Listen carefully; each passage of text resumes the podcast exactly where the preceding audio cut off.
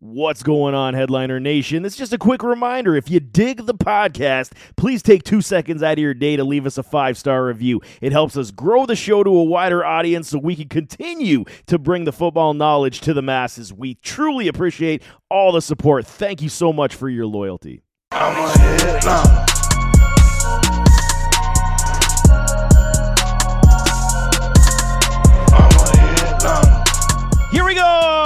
What's up, y'all? I am Chris Chouse. Welcome back to the show. Welcome back is right because, you know, it's Chris and Chris. We're back in the house doing the podcast, baby. What's going on, buddy? Uh, what's going on is I'm super, super excited because the weather's starting to warm up, Chouse. Like, Yes. every day we're starting to get more mild and mild weather. And me being up here in New England, you know, warm is I'll be out playing golf when it's like 35 degrees, but now we're getting days in like the low 50s. Mm. Spring and summer are on its way, and I can't wait. Spring and summer are my favorites, man. I love the rejuvenation of all everything coming back to life. You get to go outside and drink beers on a patio. It's just gorgeous. I mean, you can doesn't have to be spring and summer to do that. It can be I January, know, and I'll be. I know. Just put on a heavy coat, you'll be fine. It's it's nice to sit outside and let the rays give you some vitamin D. You know what I'm saying? I'm gonna leave that one alone, but yeah, All sure, right, yeah. absolutely. You know? Taking it too far as per usual. But you know what, Chris? what? Some things have happened um since the last show, and I think I got? I got it. Yeah, that's right. I got some- Congratulations. I got thank you. I, I got some grievances, man. I got some got some problems? with you people. And now you're gonna hear about them because you know what? I'm I'm a movie buff somewhat, and I like my movies. I like my shows. I frequently, and I mean whatever, I watch the Oscars because I like to see who wins, and you know, I like to see these actors in their speeches because sometimes they're really good. Like Matthew McConaughey, way back in the day, his speech was awesome you know, Denzel, whenever he wins, he always gives a good one. And I'm a huge Denzel guy Mhm. too. I did not like what I saw this past week, uh, whenever the Oscars was this last weekend. Will Smith, man, what are you doing, bro? I am the biggest Bad Boys fan. You know, that is like I can recite Bad Boys 1 and 2 like by heart because I'm such a It's true. fan. I've I've heard him do it. Right, man. It's as uh, you you tell you give me a picture of which scene it is, and I will pick up where that scene is. That's how much I have that thing by heart and down. Will Smith, man. I've been a fan all the way since I was, you know, smaller guy watching Fresh Prince, you know, doing all this stuff. I mean, come on, Will. What are you doing? He goes up on stage and smacks Chris Rock in the face. What are you doing, bro? You completely and I'm not one, we talked about this before the show started. And I mm-hmm. mean, I'm not one to cancel people because, you know, pencils have erasers, you know, people make mistakes. I get it. But that whole situation, how it went down, I was not impressed, man. Like, if you want to yell at Chris Rock from the stands or the from where your seat was, and you're like, dude, shut the F up, you know, et cetera, et cetera, then fine. You don't walk up on stage and slap the guy, man. No, I mean, so I mean, I'm not going to get into conspiracy theories or things like that, but a lot of there's you know a lot of things going around. Well, maybe it was staged because the ratings for for Mm. I mean, heck, any award show has been tanking over the, who knows how many years now. Mm-hmm. Um, but I mean, yeah, if you have something to say, you say it. And to be, I mean, when when the joke was made, Will Smith was laughing at first, and then Yeah. he looked to his left, saw his wife's reaction, and Yeah. then he's like, "Okay, well, I got to go do something now." But that's not what you do. No, man. Ah, I didn't like it at all. And then the fact is that they gave him a standing O after he won Best Actor. I'm like, what am I watching? So, guys, okay, listen, I know this is a football show and we're kind of starting off off topic, but we like to talk about certain things sometimes that bug us. And that's why I'm saying I got some problems with you people. And, and Will Smith, I got a big problem with this one, man, because you know you have changed the landscape for all comedians. And and what is this now acceptable practice? You know, words are words, man. You're you're getting. Everyone says, uh, you know, I saw some comments, some people saying, you know, it's not a comedy club and blah blah. That's what these guys are done for on the award shows, man. They poke fun at the actors. Like that's what you got triggered about, man. Your wife is stepping out on you with your son's friends all the time, cheating on your ass, and then this is what you get triggered about to go and make a point. Like, what am I missing here? But Yeah, I mean the fact. So actually, speaking of that, um, you know, when they were when he was interviewed about that whole situation, you know, with his wife and you know her extramarital affairs, uh, he was crying and bawling on the show, but then he gets upset when someone just makes a joke. So it's okay for someone else to sleep with his wife, just not make a joke about her. Yeah. yeah, you can you can you can fondle, but you can't talk about her. That's that's basically where it is. But let's move on. I mean, Will Smith didn't like it, bro. I got to lose a little bit of respect for you, which sucks because I'm a huge fan of your acting and your movies. But we got some football to discuss today. We got happy trails, Mr. Frank mm-hmm. Gore, Frankie Gore, baby. He retires at the age of 55, man. Can you believe it? 55 years old. I mean, that's crazy because he's still like 15 years younger than Tom Brady. So good for him. I say 55. He's like 37, but I mean, he's it feels like he's been in the league for God, like a hundred years. Let's rhyme off some of this uh, good stuff that Frank Gore had done, man. Two years. Well, he started in college, two ACL tears, and everyone's like, Frank's not going to do nothing in this NFL. What does he do? He plays for a mere 16 years, played with San Fran, Miami, Buffalo, Indy, New York Jets, ranked third all time in rushing yards, 16,000 yards, nine time 1,000 yard rusher, played in more games than any running back in NFL history, dude. I mean, 241 is ridiculous. Never led the league in rushing, though, only five Pro Bowls. And you know where this chatter is going, man. Is Frank uh, Frank Gore uh, Hall of Fame worthy? I think so. Absolutely. I mean, yes, he's, you know, and it's not like he's high up on that rushing list, third, third all time because of all this longevity. I mean, the last few years of his career, he didn't have any any stats to really, you know, get excited about. I mean, this was a man of consistency. Someone like you just mentioned who had two ACL tears in college and went on to just be the Iron Man of the NFL throughout his entire career. Uh, so, absolutely, in my opinion, first ballot Hall of Famer. First ballot. Wow. First first try. He he should absolutely get in. And I mean, I can't hate it because we're seeing guys like, I mean, Edgerrin James get in. And I mean, Edge was good in his time. And then you're going to say you're not going to get a Frank Gore in. I mean, but did, did Edge get in, you know, because of that Super Bowl ring? Yeah, right. You know, and was the, that the deciding the, factor? The Manning offense, yeah, I get yeah. it too. And I mean, Gore's never won a Super Bowl, and I know you know what makes me sad about this whole thing is that you know he wanted to play with his son. His son is coming up next year in the draft, and you know they would have played in the league together. Could you imagine Frank Gore with his son?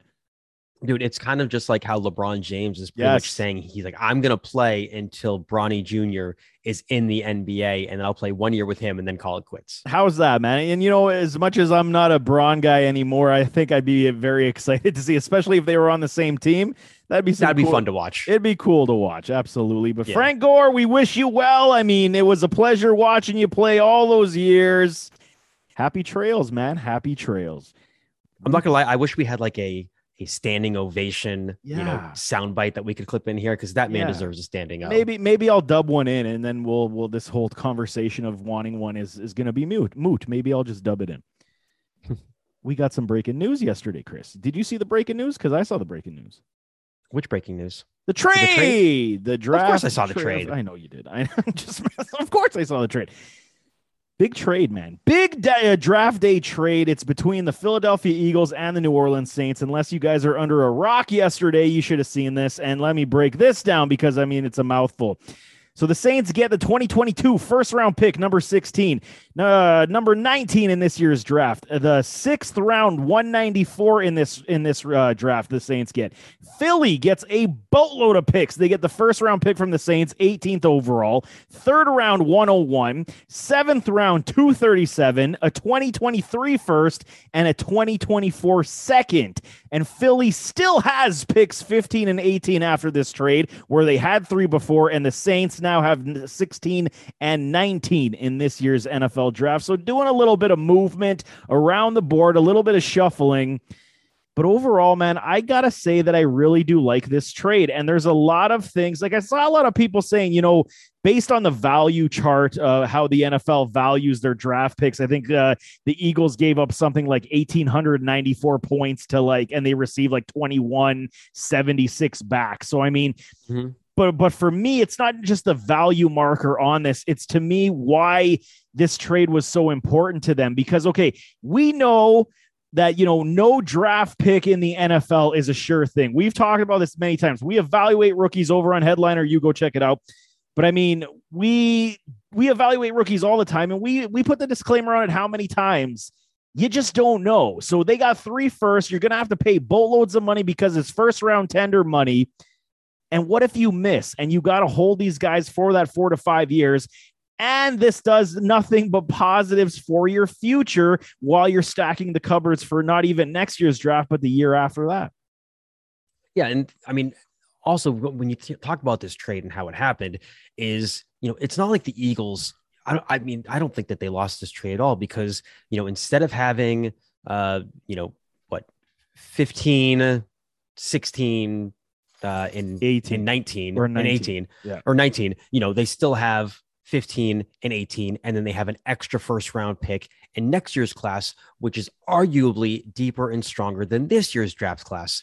Now, granted, who knows where the Saints are going to finish next year? If they finish fifth, you know, if the draft pick that the Eagles get is 15th or better, then it's absolutely a win for them. Mm-hmm. Um, but I think, you know, as long as it's a top 20 pick, they don't lose this trade. You know, they're able to reload, get more picks for next season, you know, especially in 2024, you get that second round pick. So this is a team for me that isn't going to win now this year anyway. I mean, they didn't have a, they don't really have a chance in the NFC East to begin with. So keep accumulating these picks, get more youth, build around Jalen Hurts if you think he's your guy. If he's not, then you have those two first round picks to use next year on a quarterback if you want to, and really just start building your team from there and just keep accumulating these picks to get that younger talent. It doesn't have to all be this year, but do it over a collective of years and really see what you can do. Yeah, man. And that's kind of where I'm going because this trade signified to me that the Eagles are in the business of future planning and Jalen Hurts hedge betting. That's what this yeah. said to me. And and it tells me everything that this team isn't even really 100% convinced that Hurts is the guy. They got faith and they're saying that, hey, we'll give you probably something in this draft to help out the cause, make this offense a little bit better. And I mean, playing in the NFC East, yes, okay, Carson Wentz now there, uh, Dak Prescott without an offensive line. I mean, this isn't the best division in all of football. So if they get things together and they get some good defensive, what if they go defense straight up and they, they build this defense to give Jalen a little bit more help to get the ball back a couple more possessions each game?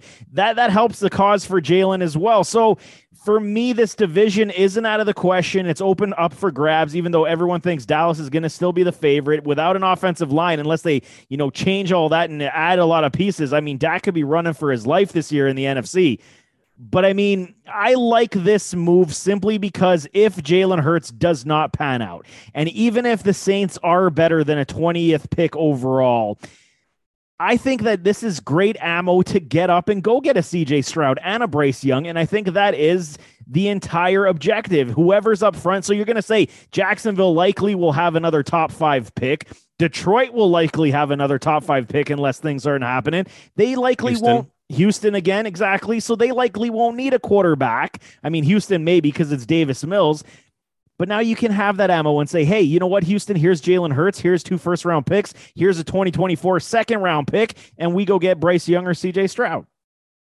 I was going to say, I don't even know if it would take that much to, because if, if you figure with the two first round picks that they have next year, if those are both top 16, top 18 picks, you could put those two together and a second round, maybe a second and a third, and you could most likely trade up into the top two, top three. If you have to throw in Jalen Hurts, I think Hurts in one of those other first round picks and then maybe a later pick. But other than that, I think you should be fine. And as long as Jalen Hurts doesn't stink up the joint and he like, you know, isn't horrible, I don't know, Baker Mayfield style, maybe. Sorry, Baker. But I mean, if I mean if he's average, average to above average, what maybe mm-hmm. 17 touchdowns, six interceptions, 3,500 yards and what maybe 600 rushing yards. If he does that this year, his value is still on a decent trajectory where they can utilize that as quote unquote first round talent in a trade with first round picks to move up to the top three. Well, exactly. I mean, especially since the guy, the, Jalen Hurts is still 23. He's going to be 24 next year, you know? So he still has, he still has all that youth, you know, he still has another couple years in that contract for him. So, I mean, just looking at his numbers from last year, you know, Completion percentage wasn't great at 61%, but he threw for over 3,100 yards, had 16 passing touchdowns, nine interceptions, which yeah wasn't wasn't great. But then you look to see what he did on the ground. You know, mm. almost 800 rushing yards, and I mean, as far as the touchdowns were concerned, you know, he had what six or seven rushing touchdowns. So Sure, for yeah. me, I mean, it's all that upside that he gives you. Now, whether or not you think he's going to be a franchise quarterback and he's going to be able to lead your team, depending on your system, is a completely different, you know, different different conversation. But for you know, for young talent with potential, yeah, he would absolutely. He and another pick would be worth, you know, a top five, top six pick. And this is not hating on Jalen Hurts whatsoever. I think that he can be a serviceable quarterback in this league once he gets that passing aptitude up a little bit more. And he, like you said, he's young, he's learning, man. And I mean, he had his best passing season in college with OU, with uh, Lincoln Riley. And I mean, now it's the adjustment phase. I mean, he wasn't as good in Alabama as a passer. Tua took over for him. But I think he has the ability to mature and grow. I like him as a character, who he is as a dude. I think he's a stand-up dude so far as what he, we've seen. But I mean, for the Saints, man, why did the Saints do this trade? Because everyone's confused about the Eagles, and the Eagles are silly for doing this trade. But why the hell did the the Saints do this trade? I'm a little bit confused on their end. Unless they're gonna uh, like package these picks, number 16 and number 19, to try to move up and get a quarterback. So we've heard rumors and rumblings that the New York Giants do want to trade back from one of their picks. I think if they go past the, I believe, what are they seven and what? What is the what is the Giants five and seven? Giants are five and seven right now. Yeah. Five and seven. So say the Giants stick with number five, and no quarterback is taken off the board except maybe Malik Willis to Detroit for argument's sake. I think that they can definitely trade up to seven, and the Giants would be totally okay with that. If I'm, yeah, no, if I am the Saints, you know, and that's the only reason why I can see them making this move is because I do think they are trying to package those two picks to trade up into the top seven, let's say. Now, if I'm the Saints, I'm going to try to get the Giants number five pick because Mm. I would be more concerned about the Panthers True. grabbing the quarterback that I want at number six. So, and again, if you're the Giants, most likely you're probably going to want to be taking an offensive tackle. At least if I'm the Giants, I would be. And if I give away our number five pick, that tackle that I want is probably still going to be there. One of the two will still be there, number seven. Yeah, no, you, it's a great point, and I think Carolina is the the stepping stone to why they want to get over. But I mean, That's like it- the wild card there. Yeah. It is definitely the wild card. And I'm still not uh, convinced personally. I could be dead wrong on draft night, but I'm not convinced that Matt Rhule is going to put his eggs in a rookie basket when he's on the hot seat. And I've been saying this for weeks now. We've been talking about this, you and I, for how long. But it's very interesting. It's a very interesting dynamic now with the Eagles making this deal. The Saints, to me, it's it's just it's very confusing. You had what eighty million dollars over the cap or fifty million over the cap. You cut all this Mhm. salary. Now you're you're in good shape. You go and get two picks, like you're all in. You trade away futures for this team. Are they? They're not even that close to me I, in the NFC, especially in a division where Tom Brady came back. You're not even that close to be a competitor. Why would you give up this amount of draft capital for unknown commodities in a QB draft class where everyone's like, yeah, this could be a, uh, a Jake Locker, uh, Christian Ponder type of draft. I agree. I mean, I don't see the Saints winning nine games, you know, Right. this season like they did last year. So if I'm the Eagles, I'm ecstatic because I'm like, yeah, you know, you you dropped all these, released all these players to create this cap space. You haven't gotten better as a football team. You most likely won't because if you do trade these two picks to move up to get a rookie quarterback, is that rookie quarterback going to be a difference maker their rookie year? Probably not, at least not from this year's draft class. So if I'm the Eagles, I'm thinking this is phenomenal because you know that's uh that that 2023 pick that we just got from them is probably going to be a good one.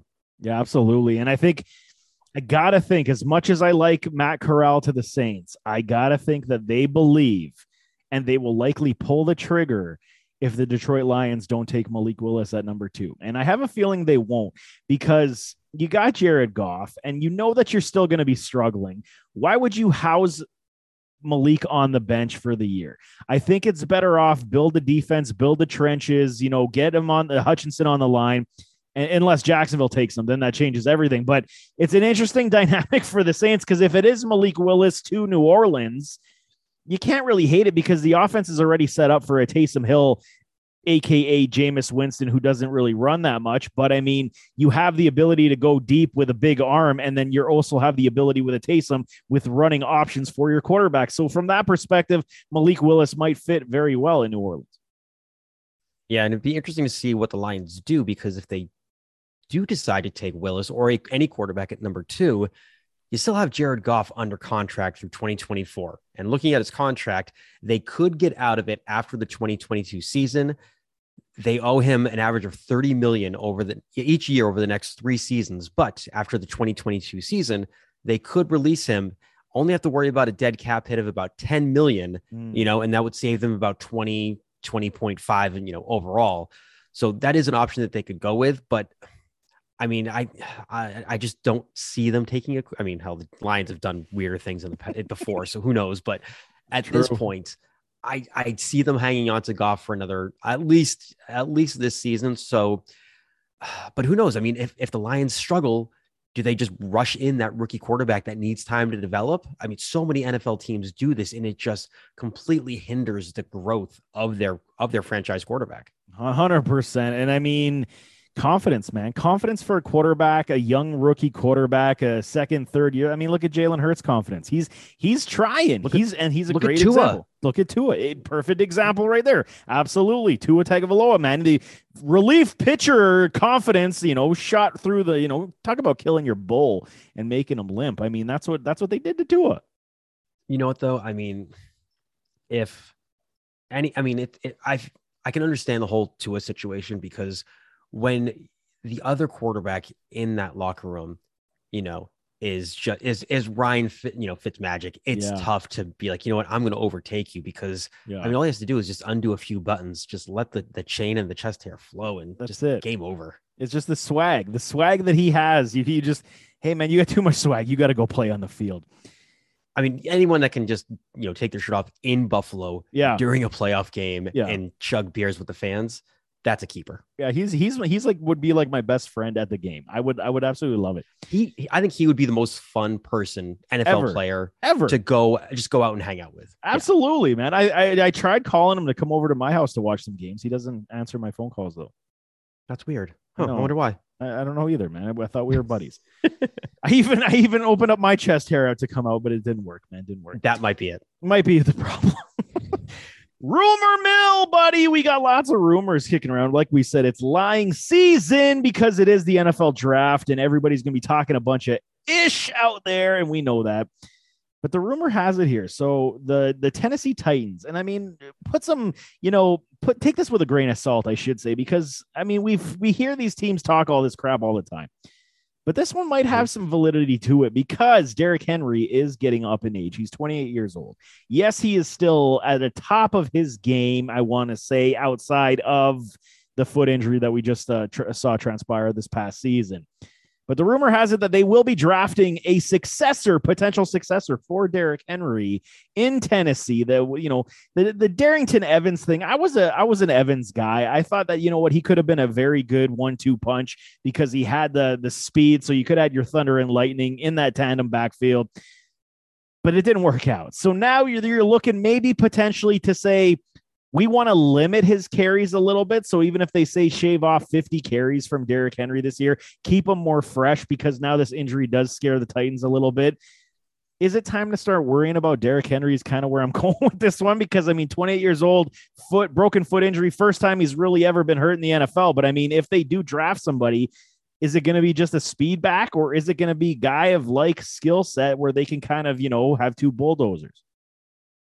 I'm not I'm not that concerned. Yeah, he's you know getting up there in age for a running back at 28 years old, but at the same time, he's only had two seasons where he's eclipsed 300 you know rushing attempts. So he doesn't have a whole lot of tread, you know, on on those legs. Yes, the injury last year is definitely worrisome because he does, you know, he was used so often in 2020, even 2019, you know, getting over 300 carries. But before that, you know, I mean, 2016 through 2018, he only missed one game and he had a total of 500 rushing attempts and combined throughout those first three seasons. So they may have still got a lot left in the tank. I think that for them to, I don't think they'd be bringing on his successor. I think they'd be bringing on a more, more of an insurance policy, I guess I would say. What was that Chiefs running back? That was a while ago. What was it? Larry Johnson. Larry, Larry Johnson. Johnson. Do you remember Penn State? Yes. Do you remember Larry Johnson? And I mean, it was the one year. God, I got to look this up because he fell off a cliff after they ran that poor bastard into the ground. And I, I gotta look up He had 400, 416 rushing Thank you. attempts in 2006. and he was never the same. And that was basically his career. Right? I mean, correct me if I'm wrong. he, he- had he had back to back 1700 yard rushing seasons with at least 17 rushing touchdowns in each of those two seasons. Um, and after that, he never eclipsed 200 rushing attempts and also only once eclipsed 800 rushing yards. He played three to four more seasons after that because Right. in 2010 and 2011, he played a total of three games with two different teams. There you go. This is the fear, and I get it. Larry Johnson is not Derrick Henry. Derrick Henry is in a class of his own. I get it completely. But now, it, when the team starts to worry, they're the ones that know these players best. That's why when we see free agency frenzy and all these guys getting these massive contracts, there's a reason why these teams allow these players to leave. Sometimes, like the Tyreek Hill trade, it's about money. It's not that Tyreek has lost a step. They just couldn't afford to pay him 120 million when you're paying Mahomes 500 million. But when you have a situation like this, excuse me, and and you see the volume you're giving a Derrick Henry. And like you said, okay, the volume has increased these past what three years? Is Yeah, I mean, it would it would have it would have been last year too if he had stayed healthy for a full Right. season. He would have had easily over 350 carries. so that was four years in a row of over 320. Three. It would have been Three. years in a row. Okay, so Yep. that would have been three years in a row of over. That's that's like 900 carries plus thousand carries plus in three years. Yes, he is a freak. We understand this, but I mean, I can. Am I worried about Derrick Henry? I don't think I'm worried. I think that he's going to bounce back, and I really think that the foot thing was a fluke injury. But 29, 30 years old, man, we know that 30 year old number creeps up on these guys very quickly. I mean, look at Zeke. Look at Zeke, man. Zeke is a great example of a guy who didn't necessarily take a lot of punishment, but his body just wore down. He, you go back, I even went back and rescouted Zeke's Ohio State tape, and he was like a bullet, man. He was a jet on that field. Now he looks like he needs a cane and a walker, man. All right. Well, what about all right? And I'm just going to use another pl- a, a player from the early 2000s because the 90s and the early 2000s is when we really saw those workhorse three down backs. Yes. LaDainian Tomlinson, you know, Yes. from from 2001 to 2007, he had at least 300 rushing attempts every season, never finished less than 1200 rushing yards and never had a single digit touchdown season throughout that stretch. Now after that, yeah, the carries went down, um, the yardage went down, everything went down because he was starting to hit, you know, his early 30s.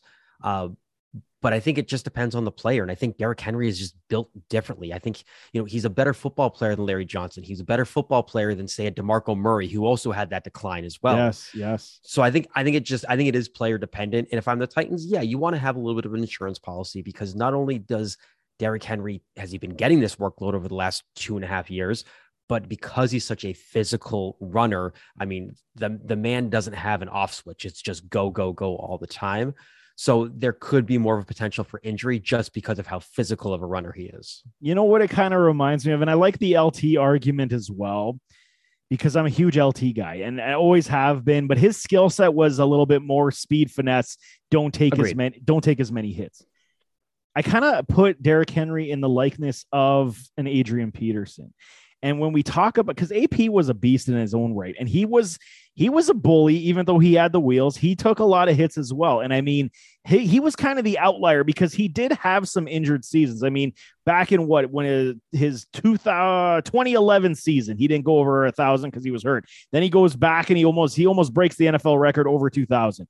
Uh, then he gets injured again in 2014, comes back again 1485, and then that's when the fall off happened. But that was at his 30 year old season. He ran for almost 1500 yards. He did eclipse 1000 yards at 33, but I mean, he was not the same. It was it was more volume based in Washington. So I think you kind of see that trend. You're going to have approximately you want to say one more good year. If, if Henry's healthy this season, he should ball out, and you shouldn't be worried about that. So then, even if they do draft a running back this year, the Titans do, this is going to be that that long term plan where you know what you start to fade Henry's touches at the 29 30 season age wise and you start bringing this other kid up and hopefully he is something and then you know whatever you do with Henry after his contract you do All right, let me ask you this. You know, it, let's let's talk. Let's put this in fantasy perspective. In redraft, Derrick Henry is absolutely a top three, top three, top five pick. Yes. Agree? Yes. In Dynasty, is he a top five running back? I can't. I don't know if I can.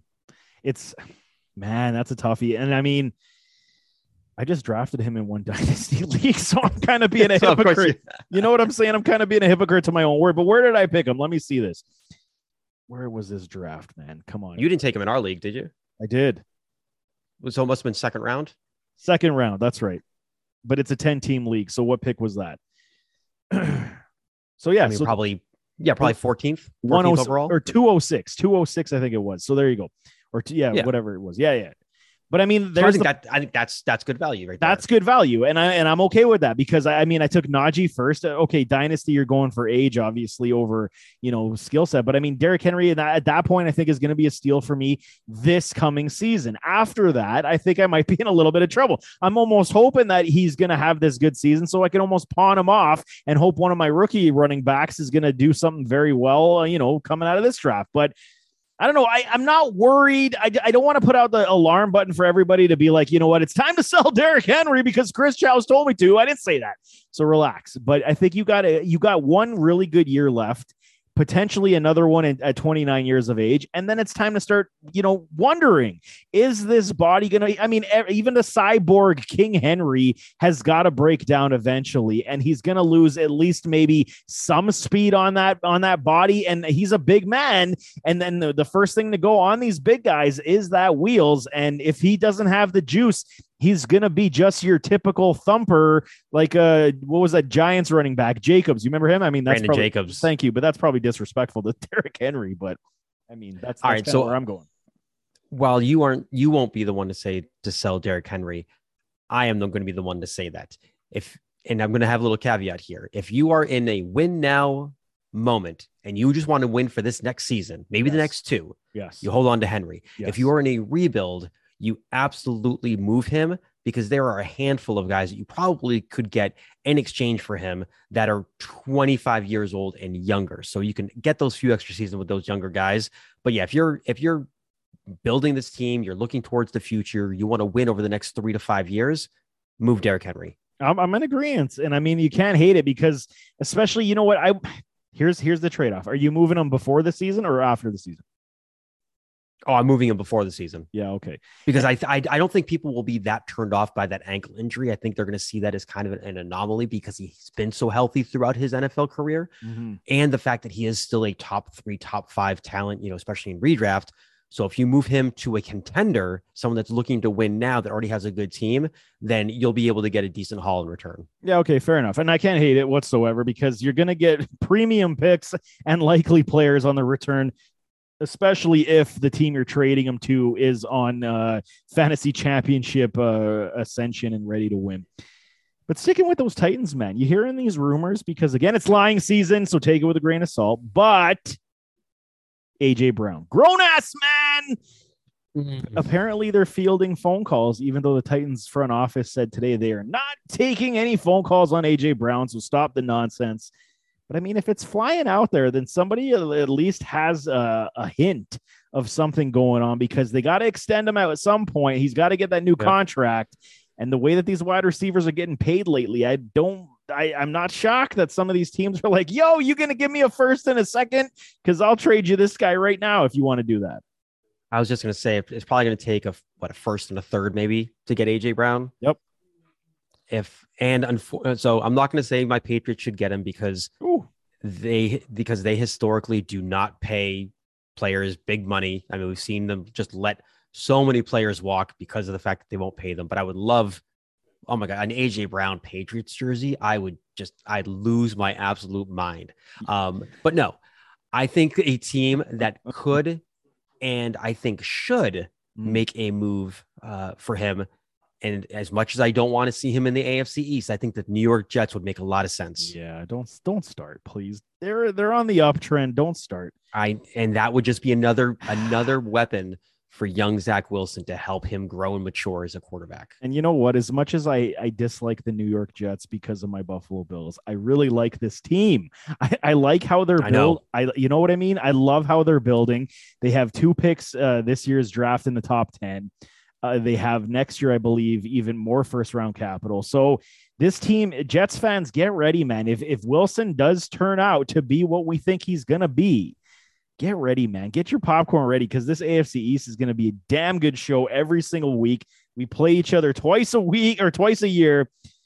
But AJ Brown to the Jets. Hey, I cannot support it whatsoever. I think. Do you think he's? But do you think he's moving, or do you think he's staying? I think he's staying. I don't think he goes okay. anywhere because I don't think anyone's going to want to give up what the Tennessee Titans are going to be looking for. Agreed. Um, but let's let's say it were it were the Jets. They're going to have the cap space next yes. year to you know to give him that contract if he does really you know if he ends up getting traded there. Um, I think right now I think that the the Jets and the Colts make the most sense right now. Yeah, I don't hate it. I, I think the Jets more than the Colts because man, that's that's the copycat league. If you got a young rookie quarterback on a, a, rookie contract, you can build the whole team around him and worry about the quarterback contract later. And hopefully, you do a Joe Burrow and get him to the Super Bowl, right? I mean, that's that's what they're hoping for now. Every that's why you know what, even on a draft like this with quarterbacks that are, uh, you know, not quote unquote generational talents, that's why these teams are willing to swing and miss because hell, to hell with the draft picks, like the Rams are saying yeah, the hell with it. We're gonna go and uh, get I mean, the guy that we like the best and and swing for the fences. If that's the case, then and this is just this is a fantasy scenario right here, and it would absolutely suck for all fantasy owners. but the Cincinnati Bengals are going to have fifty-seven million dollars in cap space next season. So, oh mama, Imagine if they were just like, you know what, we whatever, we don't yeah. care about these picks. We've already improved our offensive line. We're going to protect our franchise quarterback and Joe Burrow. We have Ja'Marr Chase. We have Tee Higgins. Tyler Tyler Boyd. See ya. We're going to bring in AJ grown ass man Brown. That would be ridiculously stupid. All right, you know what? Just keep keep Boyd. Put AJ Brown at tight end. Because he could play tight end. He's that big and beefy. But good lord, now you're just going crazy, Chris now I'm just getting silly. You are getting silly. That is silliness. But I mean, good lord, that Joe Burrow would have like eight thousand yards passing that year because they wouldn't even have to run; they would just pass all day long. Scary Terry McLaurin. Rumor has it that the Washington Commanders, the commies, they are fielding potential calls again because of contract. And again, they hmm. denied rumor saying, We are not. Terry is one of our focal points of this franchise. And I mean, Carson Wentz is here now. So I'm super excited for the potential that we're going to see from Terry McLaurin because again, quarterback proof. And I'm I'm not a hater on Carson Wentz like a lot of people are. He's good enough to get a star wide receiver the ball with decent levels of consistency. I mean, you're talking what 3,500, 4,000 yards and around 25 touchdowns, eight interceptions around there, 10 interceptions and a couple fumbles. So I mean, Terry's he should be able to eat this year, especially if they provide uh, wide receiver help in this draft to him. But Terry McLaurin, man, is he staying? Is he going? And potentially, where could he land? I think he's staying um, because I do think they want to see what kind of chemistry that you know he can build with Carson Wentz. You know, they'll give it a season and then kind of figure things out from there. Uh, but I but I do think that he stays. I don't think that he goes because again, he's another person that's most likely going to fetch, if not a first round pick, then you know at least a second and a fourth. Yeah, I think he's a first. I think for Terry, yeah for what he's shown, it's definitely a, at minimum a first. I agree. I think he's staying in Washington. I don't think he's going anywhere. Brandin Cooks, he's getting some calls, getting some love again. And this poor guy, he just cannot stick on a team. I would not be surprised come draft day that he is traded either before just to stack picks for some team or just on draft day. Um, and and I think it'd be a good move for him to get out of Houston. I think he could salvage his career on a team that could utilize speed down the field. I think so. And with a lot of the speed guys, you know, already, you know, gone, whether free agency or some trades that we've see, already seen happen, you know, there are teams that are going to want that guy who, and Brandin Cooks doesn't play in the slot. You know, he's someone that lines up outside and still is a burner. So someone that wants that speed on the outside, I think he's going to gain a lot of interest before the draft. And how much hate does this man get? Like, what does he got to do to get some respect in this league? Thousand yard seasons, like every year, but one or two, if I'm not mistaken. And everyone still hates on the guy. All he does is produce, and with lackluster quarterback play to boot. I was just going to say, I mean, he's definitely one of the more underrated wide receivers in the league. And, you know, a, a team that I would actually really like to see him kind of match up with would be over in Vegas with the Ooh. Raiders. Ooh, You know, yeah, kind of kind of like it. substitute that Henry Ruggs type of player that can stretch the field and kind of take the top off of defenses, and then let Davante Adams just do whatever the heck he wants to do. Oh, I kind of like that a lot, man. You know, you got yourself the Waller, Renfrow, Adams connection. You add a little cooks in there and you mix it Mhm. up, and it's a good meal. I like it. I like it a lot. That's nice. Look at you thinking outside the box. You know, I know. I get it. I get it. Tyrann Mathieu, he is visiting the New Orleans Saints, and I don't get this outside of him just going back home to the to the bayou. I don't get it for him at all. No, for him, I don't get it. But I mean, he had that speech. I don't know if you caught it. He went back to LSU and kind of told everybody, you know, I'm not overly proud, or you know, mm, what he said. He didn't say proud. It, I, I can't remember what word he used, but he was like, I don't really care about what I did on the football field. That's not what makes my achievements and my glory. It's who I am as a person. And I really respect uh, Mathieu because, you know, when he was the honey badger, he was going through all that crap that he went through. Dion took him under his wing and, you know, Yeah. kind of made him who he was. And, and he's he's grown, man. He's turned into a very stand-up individual. But going to the Saints to me is just, hey, I want to go back to the Bayou. I want to go play there and just be home.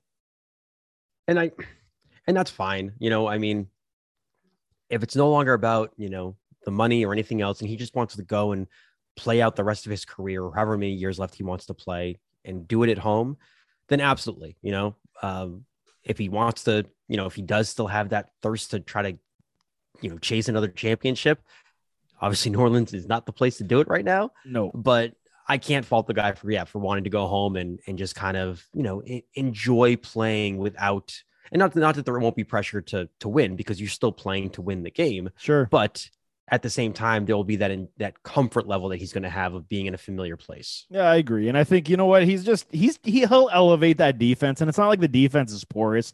The defense still has a lot of playmakers that they can uh, you know, change the game, especially in a weaker division. Yes, okay, Brady's back, we get it, but all the other teams they should be able to beat with uh you know, a bum knee Jameis Winston or you know, they draft a, a quarterback. But should we talk about Bobby Wagner and how the LA Rams continue to, you know, foil My this gosh. salary cap? Like five years, $50 million. They let Von go. Von comes to my Buffalo Bills. We didn't even touch on that very much in the last shows. Von Miller to Buffalo. Get ready for that Super Bowl, baby. It's coming. But I mean, Bobby Wagner, he gets a deal, big deal. And everyone, you know what I saw? You know where I'm going with this is because everyone I saw on Twitter is like, the salary cap is fake. Don't get it twisted. It's a soft cap. It does. I saw it all on Twitter, man. I even got a buddy telling me it's a soft cap. And I'm like, dude, pump the brakes. There is ways around the salary cap, and the the difference is I'll explain. I should do a whole show on the salary cap so I can explain. I should, right? I mean, here's how it happens okay? Jerry jones is the perfect example of what teams do because jerry was kind of like the architect in in some respect to pushing money to future years on these contracts. But what that does is it inflates your dead cap. So you got to be playing jenga and you know have a huge balancing act here because now all of a sudden you got to move funds to certain years when your other players are going to be expiring on contracts. Otherwise, it'll eventually catch up to you. What happened to the Cowboys this year, man? They lost all their offensive linemen because they couldn't pay them because of all that restructured contract. Eventually, no matter how good you are at salary cap manipulation, it will catch up to you unless you structure these deals to be two and three years apart from other super talented individuals that you're going to have to pay. So they have to offset because you will not make it. And this is kind of what the Rams have done. Extending Matthew Stafford gave them a lower cap hit. Signing Wagner to this deal, which is now backloaded, lowers the cap hits. So you can manipulate. Removing Bobby Trees on a trade gets them some uh, leeway. So there was ways they did lose talent on this field or on this roster, but I mean, you guys have to understand the salary cap is definitely real. They just these owners now, and Jerry Jones, I will give him the credit for that because he was one of the first to do it. They just found loopholes, and this is how they get around it. Yeah, and if you uh if you don't get around it and you don't know what you're doing with the salary cap, then you end up like the Atlanta Falcons, Yes, who have like 65 million dead cap this year. correct. And I love how you the poor dirty birds. Come on, you're doing them dirty. But I mean, it's true. They restructured Matt Ryan's contract like three times. Yeah. And his dead cap was what, like $45 million? Yeah, it was absolutely insane. And so they're like, you know what? Well, we can't do anything else with his contract, so we're just going to move him.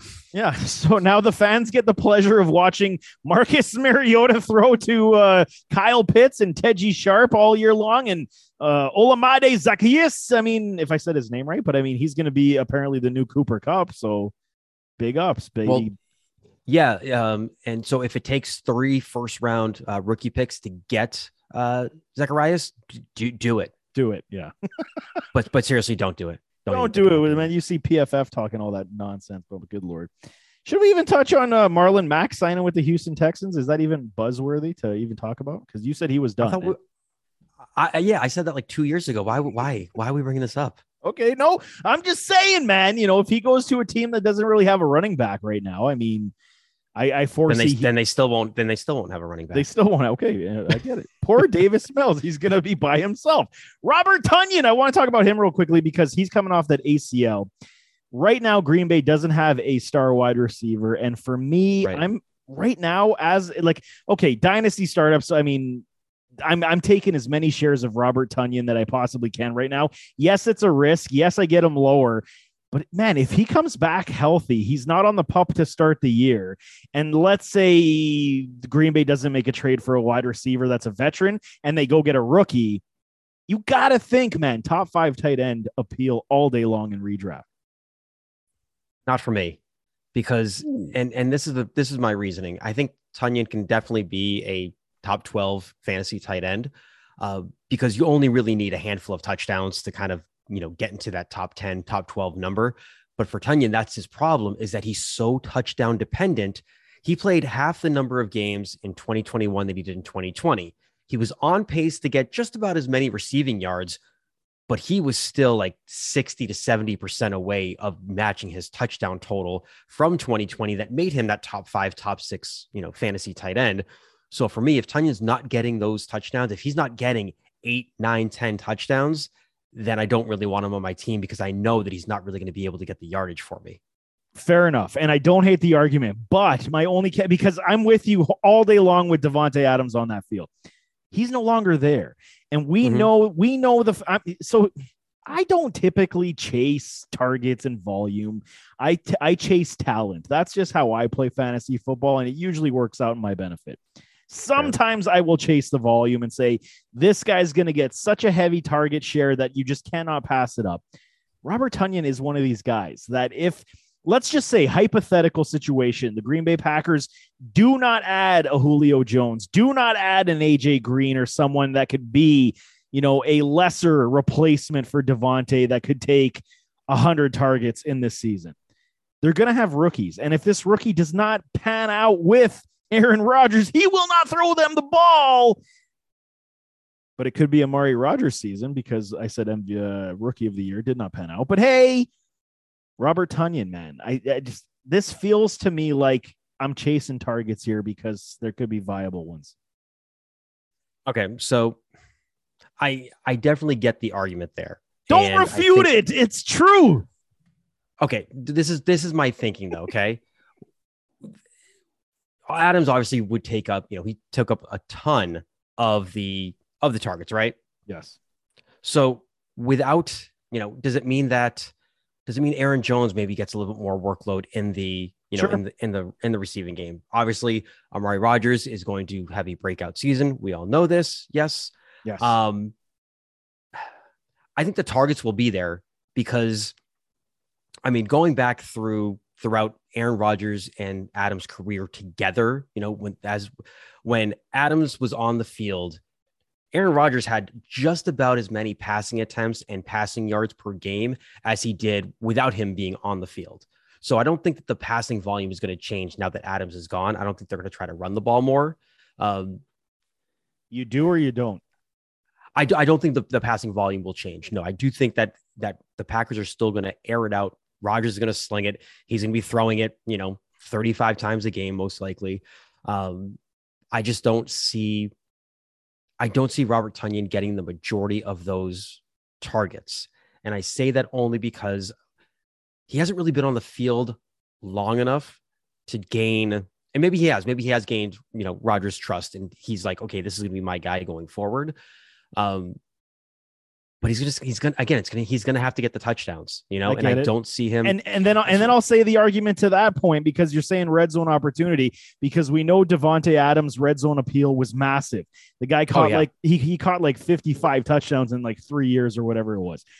But I mean, now he's gone. Who's the red zone guy here outside of an Aaron Jones from like the 20 yard line? Because that was where he was magic anyway.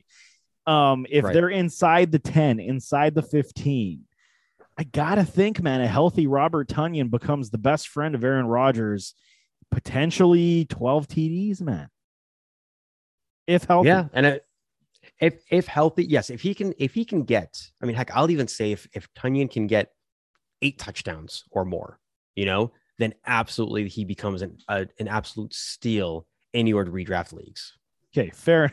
see, I convinced him. You see, I did it. damn you Yes. Yes. Just, you know, listen to logic. I mean, I get it. Your argument's not wrong because we we go with what we know. And I mean, what we know is that Robert Tonyan, it was very inconsistent. But I mean, a lot's changed in Green Bay, and Aaron needs a new uh, homeboy. And I think, you know, Tunyon might be that guy.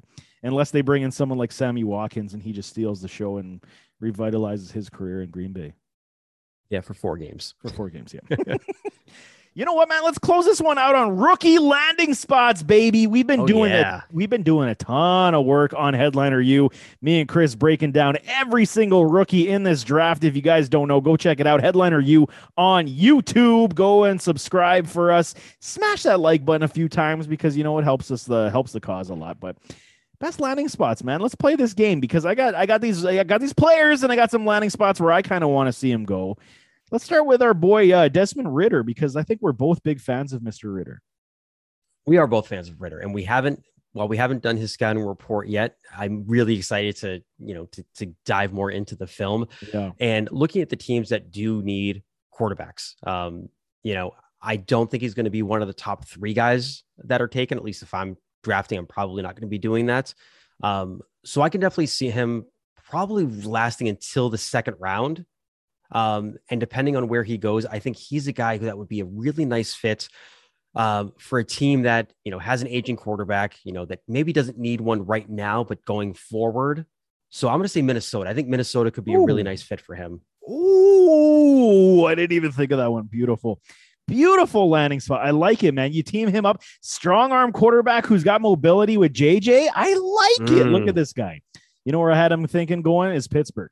I think Pittsburgh's a very nice Mm. spot for him as well. I think you got all Lots the weapons. right? Lots of weapons. You got a run game. You just got to beef up that offensive line a little bit.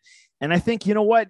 He has some inadequacy Ridder does in his game that he can fine tune. And, and with playmakers on the field, they're actually, he's one of these guys that playmakers could actually help his game and uplift his game rather than usually a quarterback uplifting, excuse me, wide receivers and running backs game. You know, I, I kind of like Pittsburgh. Now, does do you think Pittsburgh would take him at number 20, or do you think they would try to trade up from their pick in the second round to get up higher, you know, maybe in the late first or early Yeah. second to try to get him I, I think I think it's second round. He's day two pick for me. He, I Yeah, even. I, I could even see Ridder fall into the third round. I, I would not be shocked because the the beefy part of like the D line and the defensive back starts uh, to fall in the middle of the second round. So I, I I think he could definitely fall. What about Malik Willis? Where you got the the speedy youngster going? for his sake, I hope it's not Detroit because Yeah. I really do. I do want to see him, you know, go to a team that where he can he can develop, where he can actually be set up for success. And I just don't think the Lions are there at this point. You know, where he is a little bit, you know, where he's raw, where it may take him a couple seasons to really kind of find his groove. Sure, you know, um, but for me, I, I'm not a big fan of that of that situation there. Houston seems to be pretty okay with Davis Mills right now, so I don't think that they go with a quarterback. It's tough because I want him to go to a team where he can actually be set up for success. I got a good spot for him. I'm gonna say ah, shoot, and I know they just traded for him, but I like Washington. I like Hmm. Washington for him. Interesting. I, I don't hate it, and I think you know the It Carson. was it was that or it was that or Seattle. Fair So, enough. And and the Carson Wentz thing might fade out faster than we think. But you know where I want to see him go? And it's going to be a Hmm. long term plan the Atlanta Falcons. Re- let's do Michael Vick 2.0 Okay. in, in Atlanta. And I mean, you got maybe Calvin Ridley comes back. Kyle Pitts, you know, is the guy. And you start building like around it. that offense, right? I I think he fits in with the Dirty Birds quite well. Matt Corral, where we got Matt Corral going? Where do you want him to go? I think Matt. Where do I want him to go?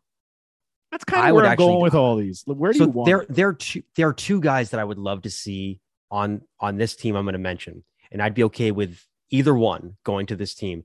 So I'm going to say for Corral, I'm going to say Carolina.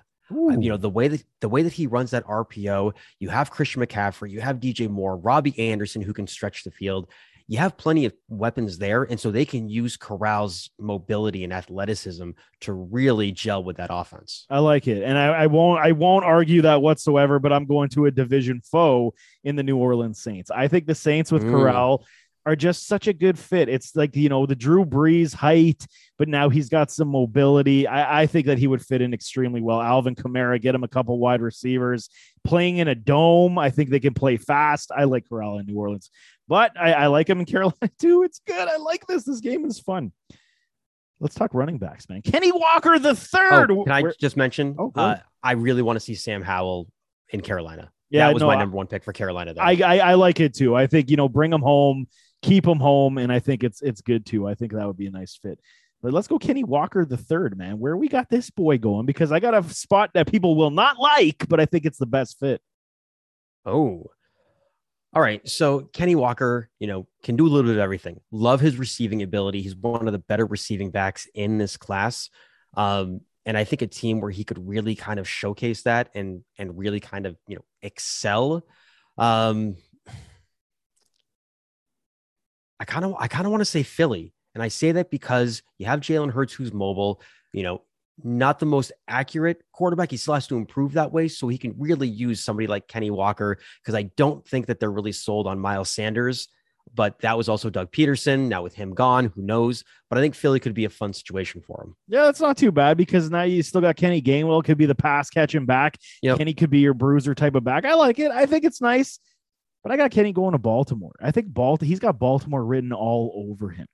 And I know that we're fans of J.K. Dobbins. I get it. I was it. just gonna say, yeah. Yep. And, and I told y'all you're gonna hate it because I'm a huge JK guy, and it sucks because he's got the ACL and we don't know if he's gonna be ever, you know, what we want him to be. But it Kenny Walker and JK Dobbins, I get it. It's like one A, one A if you put them together. But man, tell me he doesn't got Baltimore Raven written all over him. He does. I mean, again, it's it's tough for me to see that because of Dobbins. Right. You know, it's still at 23, 24 years old. Um, but I don't I don't hate it. I don't hate it. It's just where I'm saying where we would, you Yep. know, think he's the best. That's but- and that's fair. Absolutely. Yep. Breece Hall, where we got Breece Hall going, the top potential top running back in the draft. Oh, you're gonna love this because I would I I would love and hate to see him in Buffalo. Buffalo. Everyone say I, I agree. I think he- man, it would it would be a very nice thing to see Breece Hall in Buffalo. But you know what's funny? I think his better fit is in the New York Jets. I think that if he goes, I was gonna say I was gonna say that or Miami. I was gonna say Buffalo or Miami. I think I think he goes to the Jets, and it's now you have that gorgeous one-two tandem with Michael Carter, and they both can catch, they both can run. You're very explosive with the wide receivers you have. I think New York Jets fans would literally wet themselves if Breece gets drafted there. All right. All right. Isaiah Spiller, where we got Spilly. Where's he going? Oh, He's a tough one. I like I it is. I like so I like the youth, you know, that that Washington is starting to acquire. So I think I think Spiller could really, really be good in Washington. Killing the Gibson shares, are you? Hey, Don't get me wrong. Don't get me wrong. I love me some Antonio look at Gibson. him. But I think if you move Gibson to more of that, you know, give him more touches as a receiving back. Yes, they brought back JD JD McKissic, but I do think Spiller could be really, really nice in that offense. I like give it. them I- give them a different give them a different dynamic. Sure, I, I like it. And you know, I got him going to Zona. I think that Zona is confused with their running back situation. They want uh, Conner to be the guy. He did well, and I think that you know, you lost Edmonds, and you know, fine, you you might want to replace him with a speed back, but now you get a nice one-two punch. I think he could do very well in Arizona because he can catch as well, and that's what we like to see. What about Rachaad White? We we both got a soft spot for this guy too because his game is very nice. Where, where you got him going?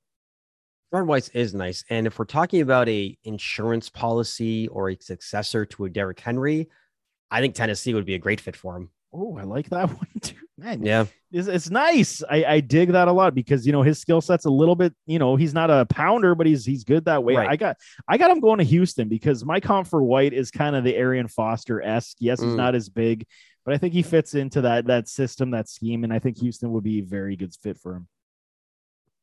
What about James Cook? James Cook, the the fabulous receiving back bloodlines of Dalvin Cook. Ah, James Cook, the change of pace third down back of the future. Let's see. Easy now. if you guys don't know, that's an inside joke. Go watch the scouting report on James Cook. Have to watch that. Yep. That was a fun one. Um, no, for for James Cook, because of what he can do, um, I think there are a few different options where he could go, but and I- I know they're not going to take him. I'd love him in New England. You know, James White is Hmm. getting is, you know, probably in the, the last year of his deal, maybe another season or two. I think James could could go right in. You know, he probably would end up, you know, dethroning your boy Rhamondre, maybe, or my boy Damien. Sure. But I do think Cook would add a great dynamic to that Patriots Patriots, Patriots offense. Excuse me. you know what he would remind me of in a Patriots offense is uh Mr. Faulk there that used to have. Oh, Kevin Faulk. That's that's how it would be. It would be Yep. two point. It would be 2.0, and I think he could be a three down back. Chris doesn't thinks he's going to be third down receiving back. New England's interesting, but I I'm going with Tennessee here. I think if they're looking for the change of pace, you know, remove a couple carries, get some you know passing. I think Cook could do very well in Tennessee. What about Brian Robinson, the bulldozer man? What are we doing with this guy? Mm. So for that bulldozer type, um, I think you know with with I actually would like to see him in Detroit.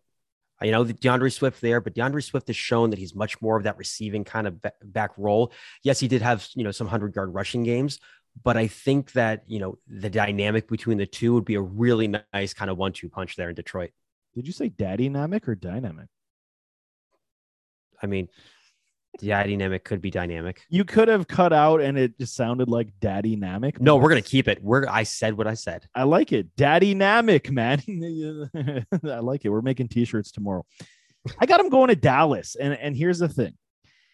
I think that Tony Pollard is ready to go. And it's not like Tony Hmm. Pollard is ever going to be your prototypical three down guy. He won't ever be that. He's going to be explosive, but he's going to need somebody. So i- as Zeke continues to fail, I think that the Dallas Cowboys will be looking to get rid of him. And I believe they can after this season. They're stuck with Zeke this year. So drafting Robinson is kind of moot, but you could get him a little bit lower and stash him.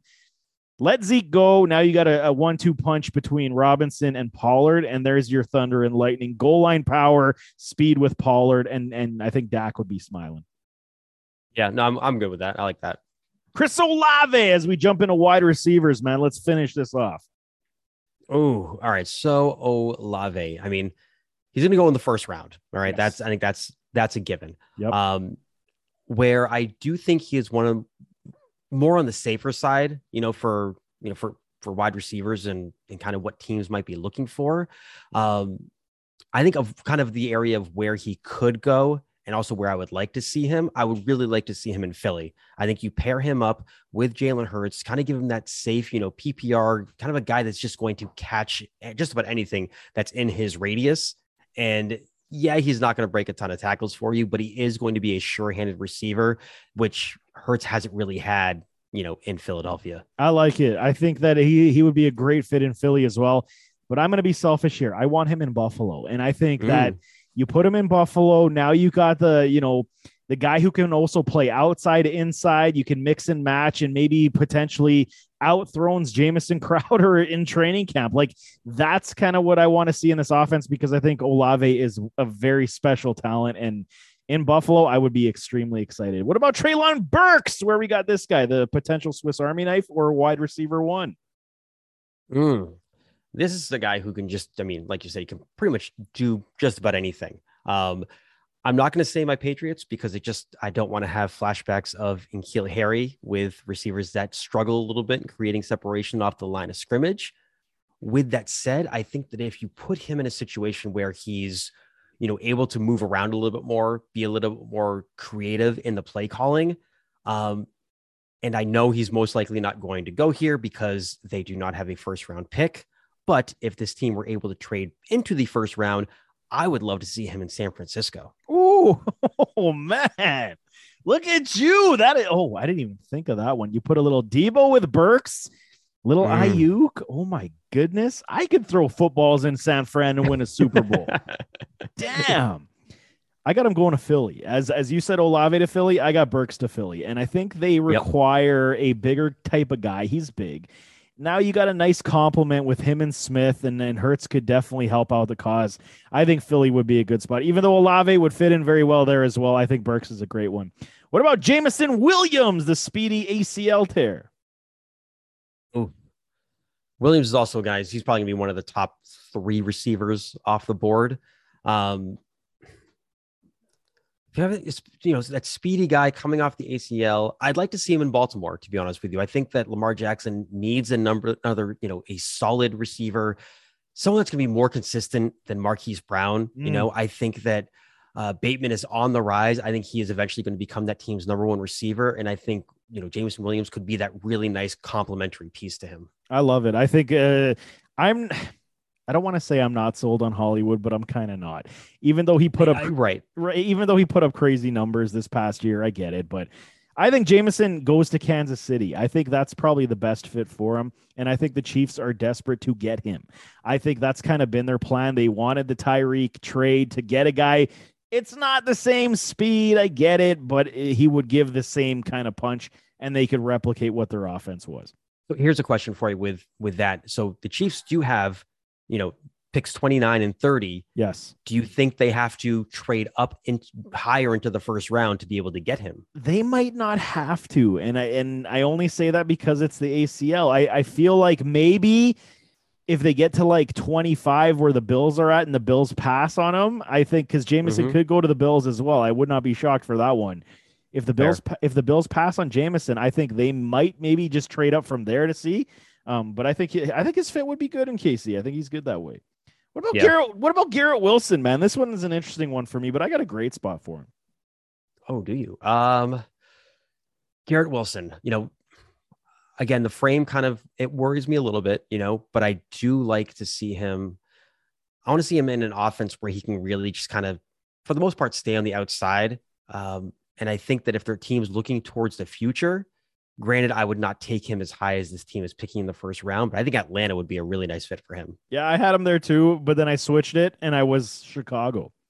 Go team Okay, up with go team back Yeah. up with Justin Fields, man. One two punch chemistry. We've seen it with Joe Burrow with um, uh, Ja'Marr Chase. We've seen it with other guys that are coming in the league played together. I think it'd be a great fit in Chicago. Absolutely. I like that.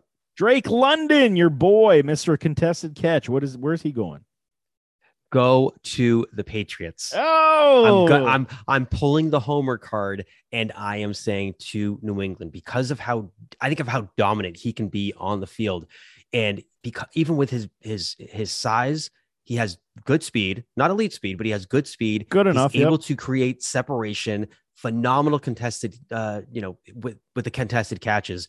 He has a little bit of everything in his game that I love. He doesn't need to have that top end speed, you know, that a lot of these other receivers in this class have, but he has everything else that you want from a alpha receiver. You know the thing is, I mean, we haven't done the scouting report yet, so I don't want to break him down completely because I did the video, I did Mhm. all I did all the videotape on on London, and I think I'm not as convinced on his separation and his route running that you are, but he knows how to push off and get that separation when the ball's in the air, and I think that's the difference between him and N'Keal Harry, in my opinion.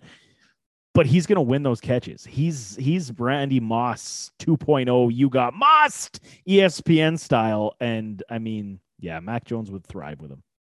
Yeah, and it's it's the and I'm not going to go too in depth about this because you guys have to watch it in the scouting report. But I think it's the route running of him. You know, at least his initial route running when he makes that first break. That's where I I think he kind of separates himself Sure. from a lot of these other guys. and I've seen it too. It's it's there, but I got him going to Washington. I think the the Washington commies they need a support piece for Mr. Terry, and I think it'd be fabulous, man. I mean, the big body wide receiver with your speedy, you know, playmaking guy, and I think it'd be gorgeous there. I I don't hate it as long as hey, as long as they don't move, uh, they don't move Scary Terry. There you go, man. Keep them together, man. Jahan Dotson. I, you know, you called this one on the scouting report. It's out today. I gotta love it, man. Indianapolis. I can't hate it. Love it with the Colts. Absolutely. He called it on the report, and I was sitting there. I'm like, I can't put this man anywhere else. I love Indy for him. I think he's gonna flourish. What about Mr. George Pickens? So George Pickens, I feel like doesn't get enough love. You yes. know, I I really, really, really do like the game um, for him. As do I.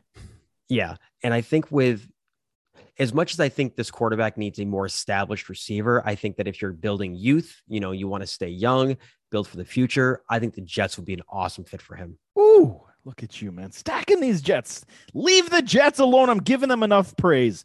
You know where I think uh, he would fit in very well eventually is Detroit. I think you kind of replace the Kenny Golladay effect with uh, you just need you know the quarterback. You have everything yeah. else set up, and all you need is a quarterback. And now you got Amon-Ra St. Brown, you got TJ Hockenson, you got Swift. The O line is building. You just need that quarterback, and I think Pickens would give them a full rounded, uh, you know, arsenal of weapons. I like that. I think that's a good pick. What about David Bell, man? I kind of fell off on this guy, but we'll finish off on David Bell.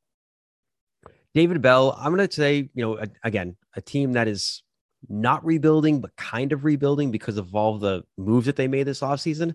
I think New Orleans could be a potentially really good fit for him. I don't hate it. And I mean, he gives you a different dynamic than Slant Boy would give you. And I got him going to Green Bay. I think I think he could mimic something that, you know, Davante did there. I I agree. That my concern, and I guess it could be the same concern that you could have in New Orleans, is who's going to be the quarterback in two years. It's true. You know, it's true. It's it's going to be a quick turnaround for sure. But there you have it, man. The upcoming rookies. We like breaking them down. We do this all day long. This is our job, people. And this draft is exciting, man. We are what three weeks away? Is that right? By the when this when this pod releases, we'll be just outside of three weeks. So, oh, I mean, make sure you guys are heading over to Headliner U over on YouTube. Check out these scouting reports that we're doing. Um, we're also doing uh, dynasty rookie rankings as well. I mean, we got everything to get you guys prepared for this April's draft. And we still have three more weeks of content left to go. I love it, man. I got to wipe my chin because I'm just drooling away here. But do us that favor, y'all. If you like the pod, give it a five star review, put in some comments. Hey, man, iTunes listeners, there's a lot of you out there, man. We see the numbers. Do us that favor. Go give us some five star reviews. It helps us grow the show, man. But nevertheless, let's get out of here, man. So, on that note, that is the show. Thanks so much for tuning in. To all listeners, thank you for all the support, and we'll see you next time. Stay safe and be kind to each other. I'm out.